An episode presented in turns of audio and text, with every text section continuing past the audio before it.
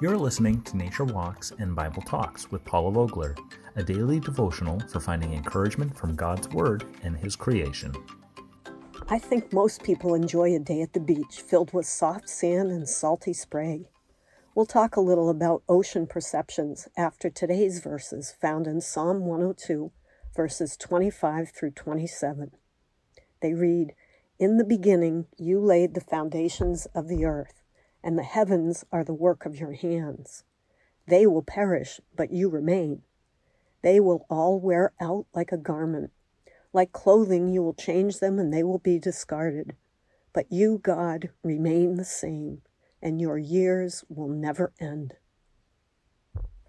I don't know about you, but I'm fascinated by the ocean, how vast it is, the things in it, its strength and gentleness. On beautiful sunny days, when I look at the ocean, its blue, almost turquoise waters shout joy and seem to invite a swim to frolic with the likes of dolphins and colorful fish. Other days, when there are some clouds in the sky, the ocean seems to follow suit as it's not quite as inviting, its colors more muted and mysterious. On those days when the sky is thundering its displeasure, the ocean seems downright threatening Instead of friendly fish, I imagine thousands of sharks waiting just below the surface to take a bite out of me. It's strange how the ocean hasn't changed at all in those situations, yet my perception of it has. I think sometimes that's how we view God as well.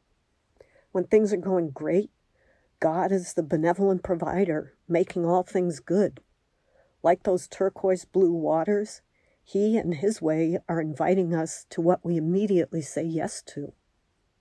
Yet when we come across problems, we tend to forget who he really is.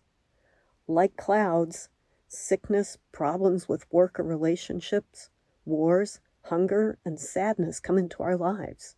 Where is God? Why doesn't He do something to intervene?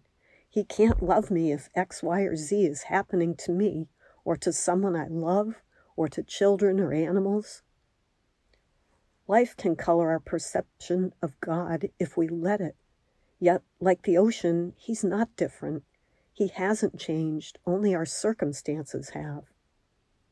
I guess it all boils down to this Is my faith in God based on what is going on around me or happening to me?